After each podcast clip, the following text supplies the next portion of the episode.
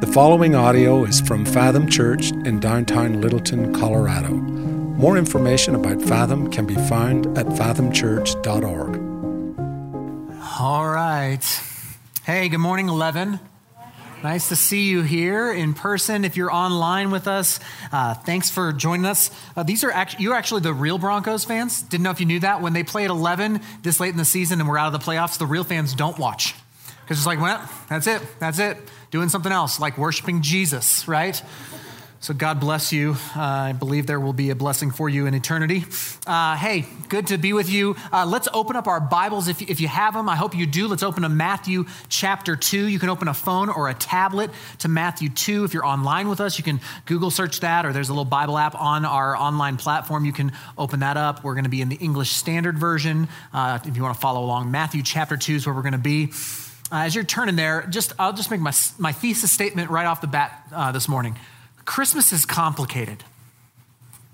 Christmas is it's complicated. This this thing that we are kind of in right now, okay? I think we want Christmas to be the most wonderful time of the year, but often it's the most complicated time of the year, right? I mean, if we're just honest, and I know this is church, it's no place to be honest, but like if we're honest, church, the, the Christmas thing is, is, here's some reasons why it's complicated, okay? First, Christmas is long. Is this thing getting longer? Like, What's happening to Christmas that is, I mean, do you realize it used to be 12 days?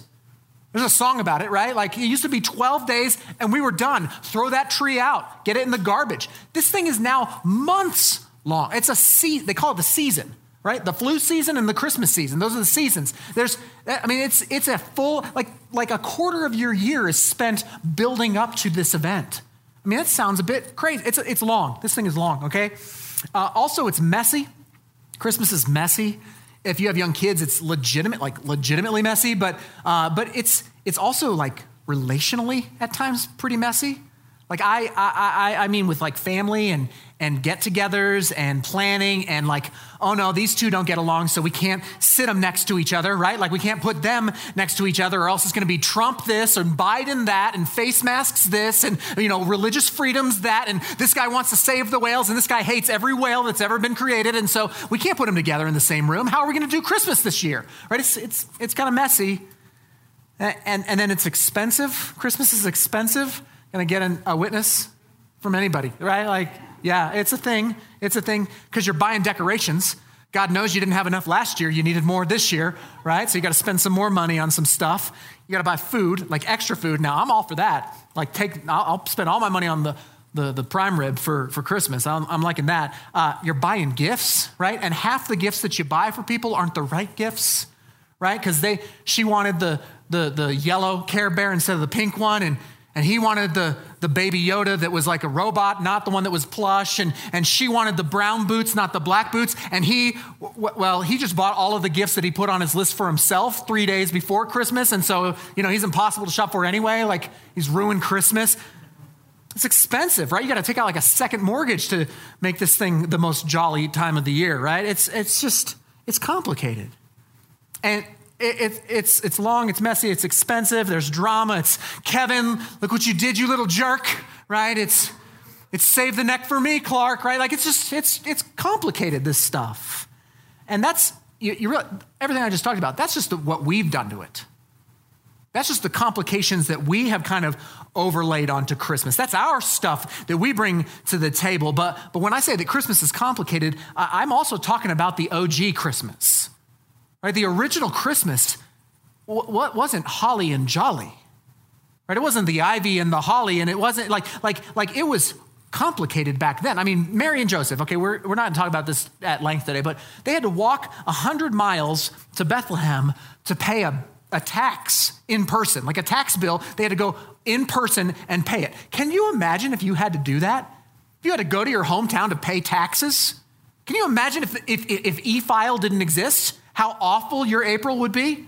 I mean, it would just be crazy. I mean, I'm from I'm from uh, Fairfax, Virginia. That's where I was born, Fairfax, Virginia. Can you imagine if I had to hoof there every spring, fifteen hundred miles to pay my? I already hate paying taxes. Can you imagine if you had to go do it in person? It's crazy. Not, not to mention that Mary's pregnant, and not like, oh, are you pregnant? Like you're glowing. Like, like that kind of pregnant, like very pregnant, on a donkey, walking through the desert pregnant, okay? God really could have made this thing less complicated. I'm convinced of it. I can think of one thing that God could have done uh, that he chose not to do, but he should have maybe, okay? I won't question him because he's the almighty maker of heaven and earth. But God could have made this thing a lot simpler if he had just reserved a room for them in a hotel, just like a room. I mean, he had thousands of years to plan this thing. You'd think he could have just saved one room in Bethlehem, right? It's not like he was shocked. It's not like he wasn't aware of what was going on. It's not like he looked down and was like, oh my goodness, Mary's pregnant. They're in Bethlehem and there's no room for them in the inn. What are we going to do? That's not what happened. I mean, it's just, God even made this thing complicated. Christmas is complicated. But then to complicate things all the more, in our four chapters of Christmas narrative in the Gospels, Matthew ends his passage with this story that we're going to look at today. And if it's not complicated enough, this one ratchets it up a notch for us all. Um, the end of Matthew's account, the way that his Christmas story ends, is not how we want our family Christmas to end in, in like a week and a half. Okay, nobody is happy. Nobody's festive. There's no holly jolly Christmas, okay? It's not God bless us, everyone. Like that's that's not how Matthew's account of Christmas ends. Actually, the way that it ends is very dark. Much, much darker and much, much more complicated. And frankly, uh, this one doesn't get nearly the airtime in churches during Advent as it as its other story. Like, like you hear about shepherds a lot, you hear about wise men a lot, you hear about baby Jesus in the manger a lot. You don't hear a lot about this story, but I think it has something for us today and actually for us this Christmas season. So, uh, Matthew chapter 2 is where we're going to be. I, I kind of wanted to skip over this. This has been a hard sermon for me this week, so I kind of wanted to skip over this, but uh, that's not how we do here. So here we go Matthew chapter 2. Let's look at verse 13. Now, when they had departed, the day that they're talking about there is the wise men, which we covered last week. So the wise men have visited Jesus in Bethlehem. They've seen him, they've given him the gold, the frankincense, and the myrrh. Now, when they departed, behold, an angel of the Lord appeared to Joseph in a dream. And he said, Rise, take the child and his mother, and flee to Egypt, and remain there until I tell you, for Herod is about to search for the child to destroy him. And he rose, and he took the child and his mother by night and departed to Egypt and remained there until the death of Herod. This was to fulfill what the Lord had spoken by the prophet out of Egypt I called my son. Now, uh, this end to the Christmas story kind of turns from the wise men and baby Jesus and Mary and Joseph. I mean, Joseph's in the story, but the main character now kind of turns to this guy that we were introduced to last week named Herod. Okay, Herod. Uh, and, and here's a quick bio of Herod. Uh, Herod, uh, we met him last week in 37 BC. Uh, he is appointed as king of Judea. Well, he, he's not actually given the title king. He's more like the governor of Judea, but, but his, the, the real king in the Roman Empire is Caesar. So he's not really like a king. He just kind of becomes a governor of this area. Rome is really who's in charge. And so Herod, though he is king of this area or governor of this area, he lives in this strange tension historically uh, we know about him. He lives in the fear of the people above him, the Roman Empire, because they can come in anytime they want and do whatever they want. He is not sovereign over Judea, Rome is. And so he's afraid of the uppity ups around him, but the people below him don't like him or respect him either. So he's kind of got this strange tension going on. You see, it was him who called himself King of the Jews. That wasn't the title given to him. That's the title he self imposed, King of the Jews. That was his favorite title for himself. But the reality is, he's not even a, a Jew. He was actually half Jewish at that point. And so his reign lived in a constant state of turmoil and it was always threatened. So historically, we know these things about Herod. There were multiple assassination attempts on his life, okay, including one from his own son who tried to poison him. That, you need family counseling if that happens, right? It's not a good family. In his paranoia that we've already talked about, here's, here's his rap sheet. He killed his mother in law, which, you know, I love my mother in law, but I could see how somebody, you know, might consider this. Mary. Watch out, poison coming your way. Uh, Merry Christmas. he killed his mother in law, he killed his brother in law, he killed two of his nephews, he killed his wife, and then he killed three of his sons. This is the kind of guy that is king of the Jews, okay? Uh, at the end of his life, Herod actually, uh, we have a record of this, he gave a mandate that on the day that he died, he wanted all of the Jewish noblemen in the region where he was at to also be killed so that there would be genuine mourning on the day that he died. Now, thank the Lord, they didn't actually, like, he was dead, so they couldn't, like, enforce that, and so they didn't, okay? Praise the Lord for that. But, I mean, this is just giving you a picture of this guy, okay? This is Herod, okay? And now in Matthew chapter 2, where we're at, he's been reigning in Judea for about 30 to 35 years. About three decades, he's been king in this area, and he doesn't know who's gonna be his successor. Right? He's killed off half of his kids, right? He doesn't know who's going to be his successor. I'm imagining he's starting to think about his legacy and he's not sure, sure what's going to happen to his kingship, his, his kingdom, okay? When all of a sudden, a bunch of wise men show up from the east saying, We hear there's a new king of the Jews that's been born. Where is he? And this throws Herod into a tizzy. Like it just throws him, I mean, and you can see why based on the character that he is. And that's where we left off last week. Now, where we picked up this week is the, the, the, wise men, they leave from worshiping the Christ child, and then Joseph has a dream. Now, dreams are very important in this story. Joseph has a dream. The Lord appears to him in the dream and tells him to flee to Egypt. Get out of Israel, flee to Egypt. There's urgency in this dream. We know because it says that Joseph packed up his kid and left in at night. Like either that night or at night under the cover of darkness, they get out of town because Jesus is in danger. His life is in danger. Now, Egypt, if you know your Old Testament, it might harken back some disple- like some unpleasant memories. Right? If you know your Old Testament, Egypt doesn't seem to be the place you would want to go if you're a Jew, right? I mean, that's where the Israelites were slaves, right? In Egypt. You remember this? And, and isn't that where Moses had to lay some like plague smackdown on Pharaoh for not letting his people go? Have you seen the movie, right? Charlton Heston, like that's the, the image there. That is correct. Egypt, Egypt is that place and has always kind of been a foil to God's people. But at this time in history, Egypt is actually a perfect place for sanctuary for this family. Okay, so here's what we know about Egypt at this point in time.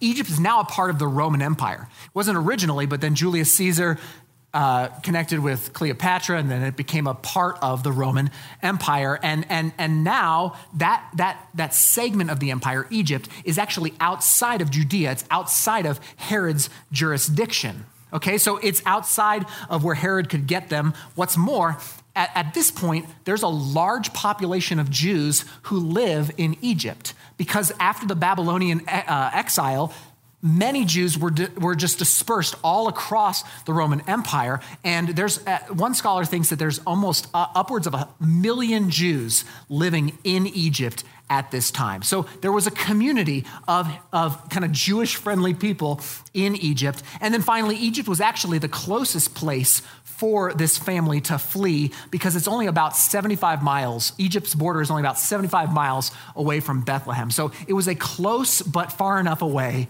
kind of move. So it's outside of Herod's reach.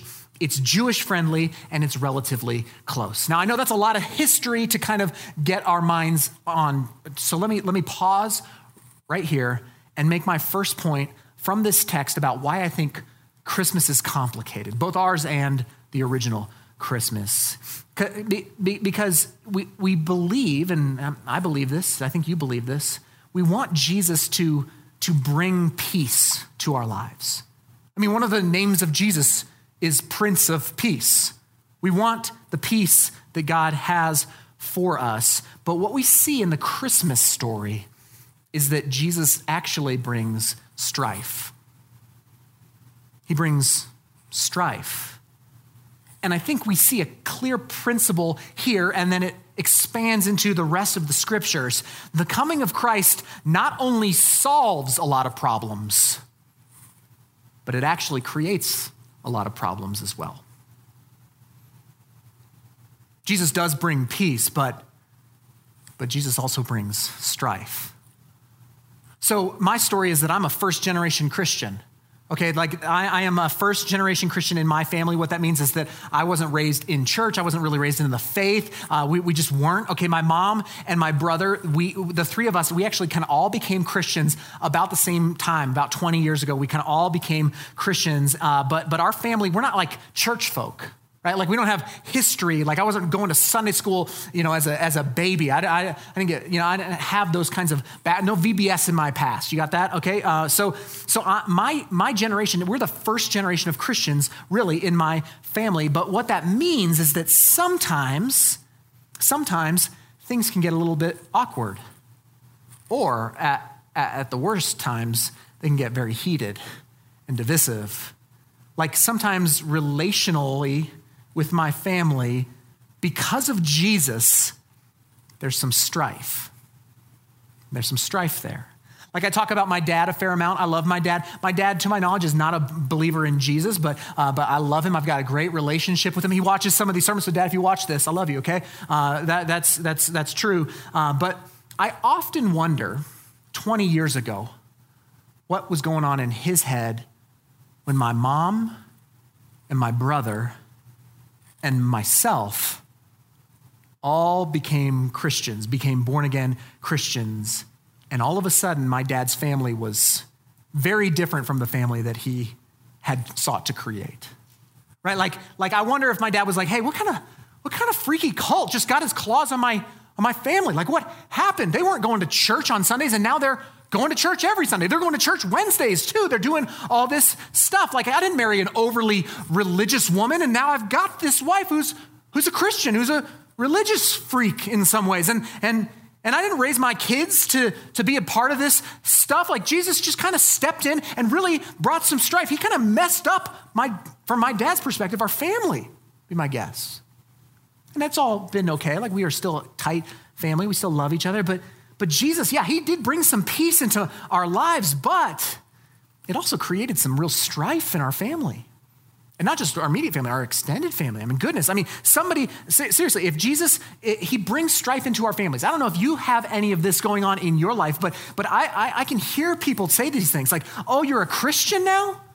Oh, you became a Christian? You're a born again Christian? So, what does that mean? No more fun? No more fun for us, huh? We can't do what we used to do. What does that mean? What are you a part? Are you a fanatic? You're a religious fanatic? What does this mean about your politics?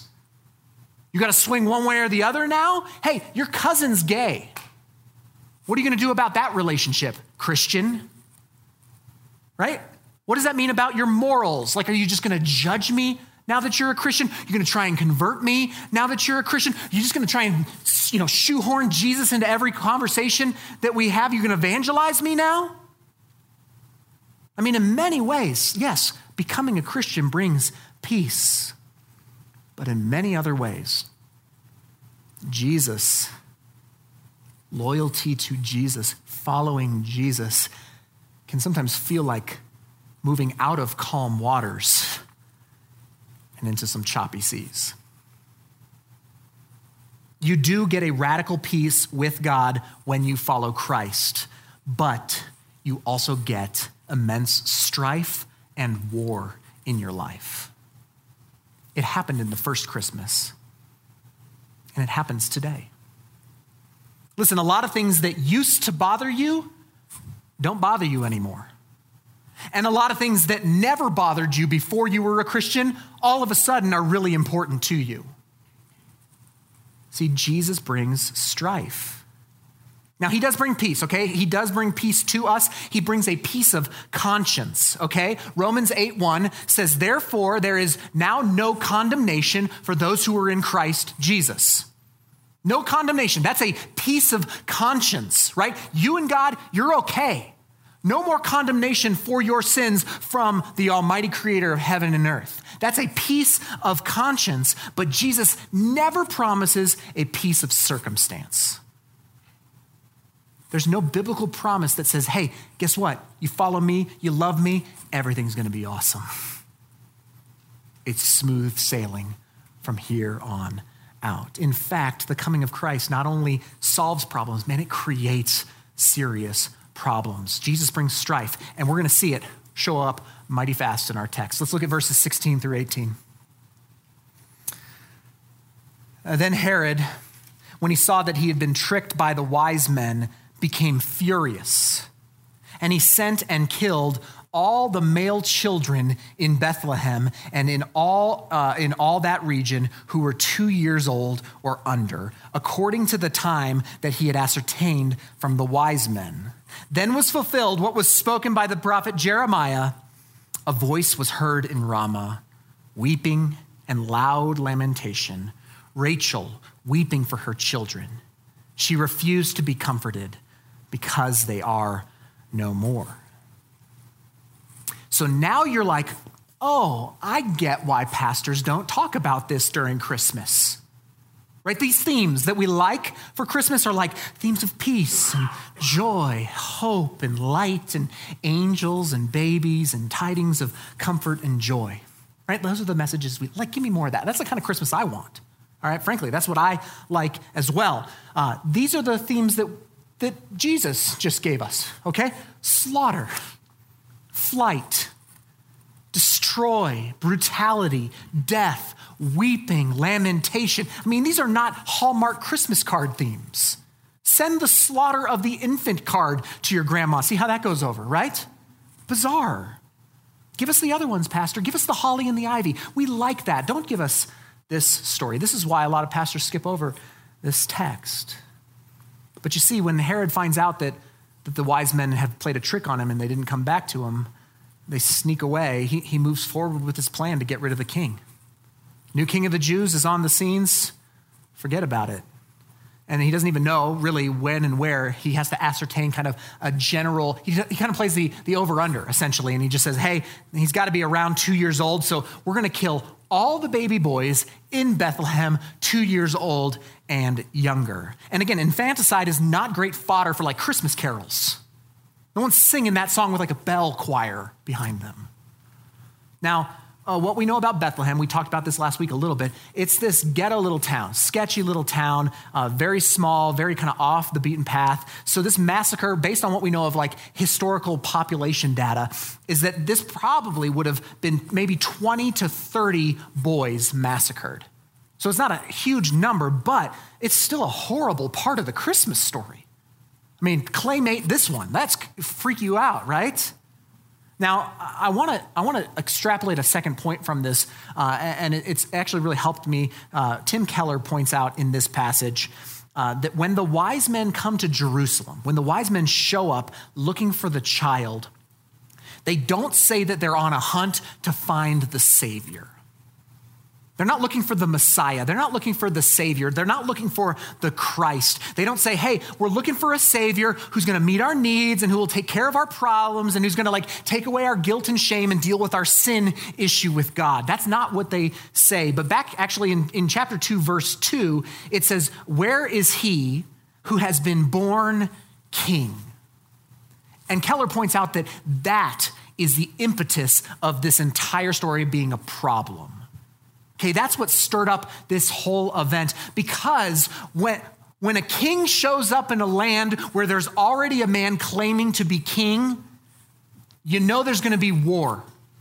War will ensue from that. If they had shown up and said, hey, we're looking for a savior, he posits that none of this massacre would have happened because that would not have been a threat to Herod. But when there's another king being proposed, look out. And, and frankly, this is why I think Jesus actually brings strife. And it's also the next reason why I think Christmas is so complicated because Jesus doesn't come only to be our Savior, He comes to be our King. Jesus is King. It'd be much cleaner if He were just Savior. If He would just save us from our sin and make our life a little bit better, it'd be much cleaner be much easier. But he claims kingship. Jesus as king is what led to the massacre of these innocent children. It's one of the main reasons that there is strife. Because on a whole, people are cool with a savior. People are okay with Jesus as Savior, but, but don't you dare try and claim lordship over me. Don't you dare say that you're king. Yes, save me, Jesus, but, but don't you be my king. Uh, Dallas Willard, uh, this is a paraphrase, but Dallas Willard said something to the effect of a lot of people want God to help them, but very few people want God to be God. a lot of people want God to, God, help me. Help my marriage, help my family, help my finances, help my, my, my guilt, my shame. Help me with, but very few want God to be God. Yeah, Jesus does claim to be your Savior. Listen, I don't want to take that off the, the table. Jesus does claim to be your Savior. He does say things like in Matthew 11, He says, Come to me, all who labor, who are heavy laden, and I will give you rest. He says really nice things that are kind of Savior esque and that are very much a help to us. But the, the problem is that's not all Jesus said. Okay, he said, he also said things like Matthew 16. If anyone would come after me, let him deny himself and take up his cross and follow me. Luke 14, if anyone comes to me and does not hate his own father and mother and wife and children and brothers and sisters, yes, and even his own life, he cannot be my disciple. And Luke 6, why do you call me Lord, Lord, and not do what I tell you? These are hard sayings of Jesus. Maybe not as Savior, but definitely as King. Jesus doesn't just say he's your Savior, he says he's your King, and that's complicated. It's complicated because even after you surrender your life to Jesus, even after he becomes, you've accepted Christ, you became a Christian, he is your Savior, he is your, your King, he, is your Lord. Like, even after that happens, there's still a part of you that the Bible calls your flesh. Like, there's still a part of you, even after you submit to Christ, there's a part of you called the flesh that to the very end of your days will always be fighting against and bristling against Jesus' claim as king over you. You will always have the flesh to battle with. And Herod is a model for us of kind of what's going on inside each one of us. See, when a new king comes to town, old kings start to rage. And listen, you were king over you until Jesus claimed his lordship over you. And now there's kings at war. Like each one of us has like a little Herod inside of us. We really do. We have this like little sovereign king who thinks he's the king, who thinks he is over and in control and rages against the king of kings, trying to claim lordship over you. And, and, and listen, your king of kings offers you salvation, but he does it by claiming sovereignty over your entire being. It's actually illustrated in the remainder of this, this passage, in the remainder of the Christmas story. Let's look at this. We'll finish this up, verses 19 to the end. You'll see it, I think. See, when Herod died, behold, an angel of the Lord appeared in a dream to Joseph in Egypt. There's another dream, okay, saying, Rise, take the child and his mother and go to the land of Israel. For those who sought the, the, the child's life are dead. And he rose and took the child and his mother, and he went to the land of Israel. But when he heard that Archelaus was reigning over Judea in place of his father Herod, he was afraid to go there. And being warned in another dream, he withdrew to the district of Galilee. And he went and lived in a city called Nazareth, so that what was spoken by the prophets might be fulfilled, that he would be called a Nazarene. So Herod dies, okay? Uh, probably a couple years later, they may have been in Egypt for three to five years. That's kind of the best guess at this point. But, uh, but Joseph has another dream, a second dream. In this dream, the angel says, You can go, you can get out of Egypt, you can t- take your, your kid and go back home. Uh, and, and, and, then Joseph, he just does it. He gets right up, uh, heads out, obeys God's word to him. But as they are headed back to Israel, it says they're headed back to Israel and they, they, they're planning on going back to Judea. They're planning on going back to either Bethlehem or Jerusalem. They're planning on going back to the, the major kind of metropolis, uh, metropolis center of Israel. This is like the, the city. This is the best place in Israel to live. This is where any young family would want to be, okay? And so they head there, and, and, and uh, Joseph hears that Archelaus is now the ruler of Judea. Now, Archelaus uh, is one of Herod's sons that didn't get killed. I don't know how many sons this guy had, but this is one that didn't die. And apparently, uh, he's now in charge. And Archelaus is disliked because he is very similar to his father. He is cruel. We have a record actually of uh, Jews sending a delegation to Rome uh, complaining that Archelaus had massacred 3,000 people near the temple in Jerusalem. And so, like father, like son. This is not a good guy. This, this bloodline is, is pretty uh, poor. So, so Joseph has another dream in this passage, and the, they, they change their plans. The dream, the, the, the Lord tells him to go back to Galilee, the district of Galilee, where there's less danger. And so they head back to where they started, Nazareth. So Joseph and Mary were from Nazareth they get called to Bethlehem to pay a tax. Jesus is born. They flee to Egypt, and then they're trying to go back to either Bethlehem or, or, or Jerusalem. They want to live in Judea, they want to raise their family in Judea, but God says, uh uh-uh, uh I want you back in Nazareth so that my son will be called a Nazarene. But that's not part of their plan. Joseph and Mary's plan was not to go back to Nazareth, their plan was to be in a better city now, what do we know about Nazareth? Well, we know that Nazareth was small and worse than Bethlehem. If there could be, there was. It was Nazareth, right? Backwards town, Nazareth. Uh, they, they, people call it like you're, you're, like from the sticks. You're like a hick if you're from Nazareth. It was so popular that they would call people Nazarenes who were kind of like backwoods in their own mind. Right? So you, you remember in John chapter 1 when Nathaniel hears that Jesus shows up and we found the, the Christ, we found the Messiah.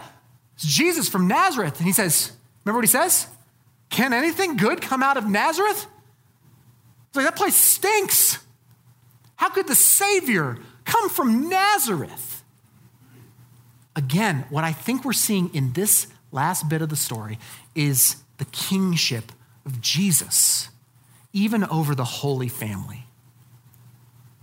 Jesus isn't only the Savior who gets you eternal life, but He is King over your entire life, especially and including the details.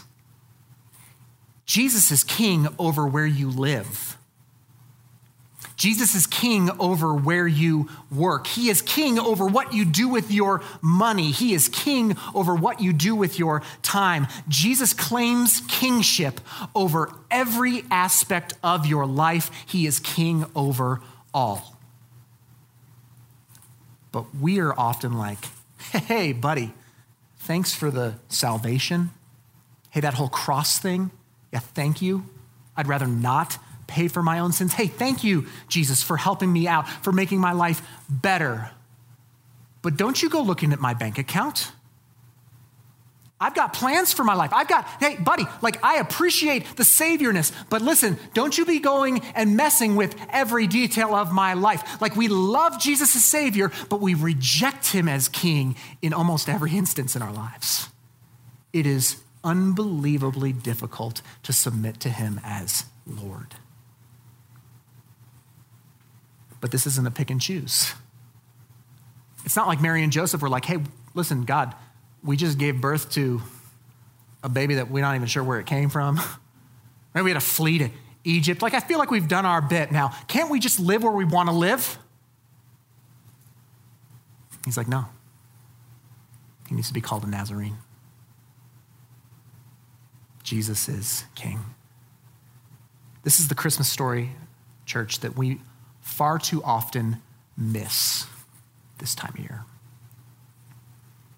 The real Christmas message is this when Jesus comes into your life, he will not come in the way you think. He will not only come to bring you peace, but he'll also bring strife. It's not a great selling point. He will not only come as your Savior, He will also insist on being your king. Listen, for some of us, this might be the most complicated Christmas we've ever been a part of, right? Like, like maybe this year, this Christmas is more complicated than any we've ever. 2020, okay? To cap off the year, Christmas, complicated, okay? For some of us, 2020 is going to be the first Christmas since the significant loss of a family member. There'll be families this year who will not be having Christmas without, uh, who will be having Christmas for the first time without one of their children present. There are those who will be having Christmas this year without a spouse for the first time.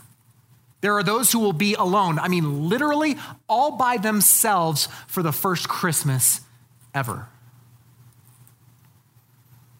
And if you're here and this Christmas feels vastly more complicated than it ever has before, I just want to I want you to lean into the first Christmas. I want you to lean into Matthew chapter 2. Jesus comes not only to bring peace, but strife. And yet, the only way to get his peace is to embrace the strife.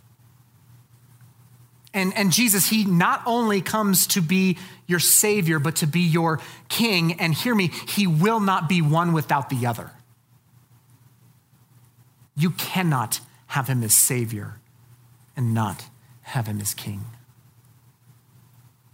And listen, if we've learned anything in 2020, it's, it's that it's dangerous. Like the world is actually a dangerous place. It's a dangerous time to live. It actually always has been, I hope you see that in the text. It always has been, but it just feels more acute this year in 2020, the danger that's out there. And listen, you are not guaranteed a Hallmark Christmas this year. But through the strife that Jesus brings, you can actually find peace. And through the kingship of Christ, there is salvation. And all the complications of Christmas will only be apparent complications. Even Matthew chapter 2 is only an apparent complication because this baby who's on the run for his life in his infancy will grow up to be a man. And that man will grow and die on a cross.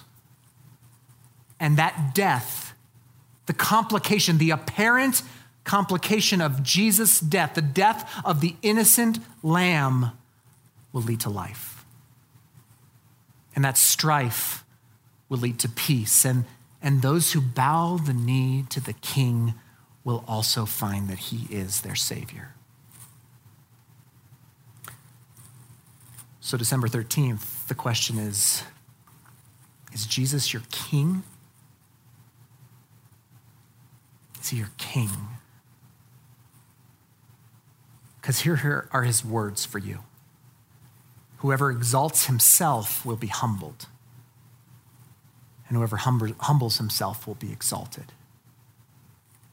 Whoever seeks to preserve his life will lose it, but whoever loses his life for my sake will keep it.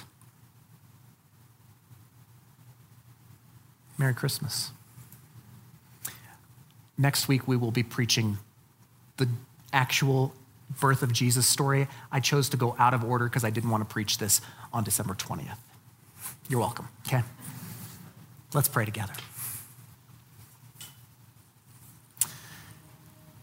Well, Father, this is a hard text. This is a hard passage. Everything in me wants to, to zip over this and move into baby Jesus in the manger and the shepherds and the wise men and the worship and the lights and Christmas and candles and all. I, and yet, this is here and we affirm and believe that every single word of Scripture is God breathed and is useful and is purposeful, and that you've put it here for us. And so, so we take this difficult text, and Lord, we want to chew on it, we want to internalize it, we want to work it deep into our hearts.